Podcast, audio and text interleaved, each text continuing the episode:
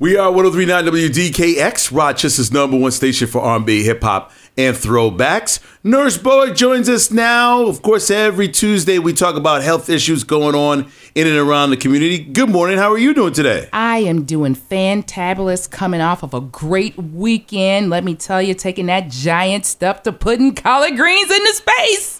Collard greens into space? What do you mean? Yeah, we just had our regional culinary competition. Conky Cruisers is on the way to launching collard greens into space. Oh my goodness, that that sounds like a long conversation. And for the topic you got today, let's just cover that because that's a that's a story I got to ask you about next time Well, on how we that. gonna get collard greens into space. Because we're going to do that. Well, I don't I don't bet against you, Nurse Bowick. I will say this though: the discussion we were having off air involving uh, radio talent, TV talent, Wendy Williams has been quite the discussion based on the history of Wendy Williams. Right. And, uh, you know, at this point in time, a lot of people are looking at this story through so many different lenses.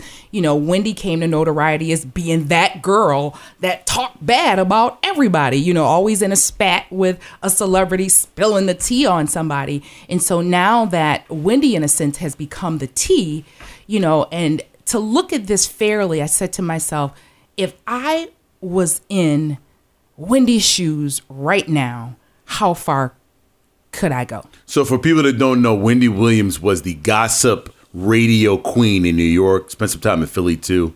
Uh, had a cup of coffee in Rochester. That's an Andre story for a long time. Uh, you know, but at any rate, that being said, she went on to television, and then after that, it all started falling apart. Then there were so many different things that people were connecting her sort of breakdown to her marriage, karma, but it's really some sort of health issue she's going through. It's, it's actually a brain disease. Like the two diagnoses that was announced last week was the primary progressive aphasia into frontal temporal temporal dementia. Those are two massive issues. So just to break it down, Tariq, and to make it really under, easy to understand, is when you look at aphasia, right? You're looking at uh, inability to communicate. So now her speech is impacted, but also also how you process that. So if I'm saying something to her, she may not be able to understand that.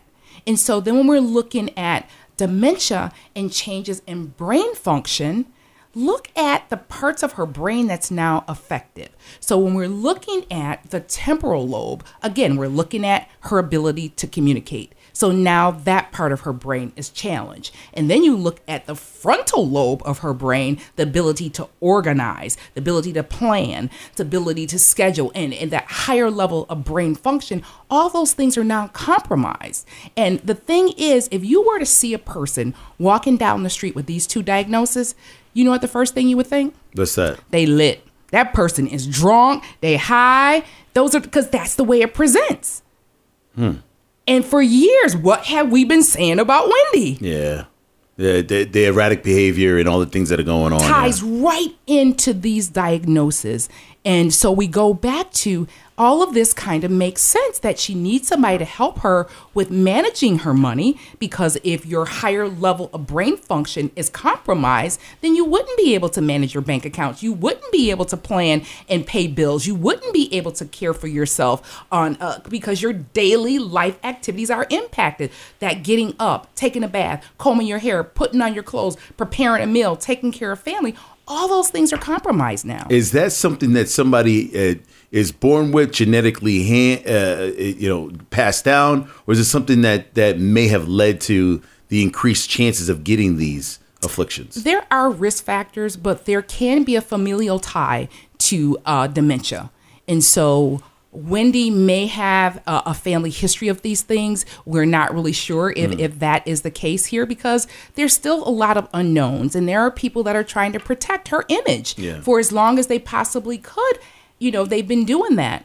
And so now they're with this special that came out. There's a lot of conversation about her. And, you know, and we talked earlier, you know, are people saying, okay, karma. Yeah, I'm sure that Wendy's heart was broken when her marriage fell apart. Mm. She loved that man. Mm. She made that known.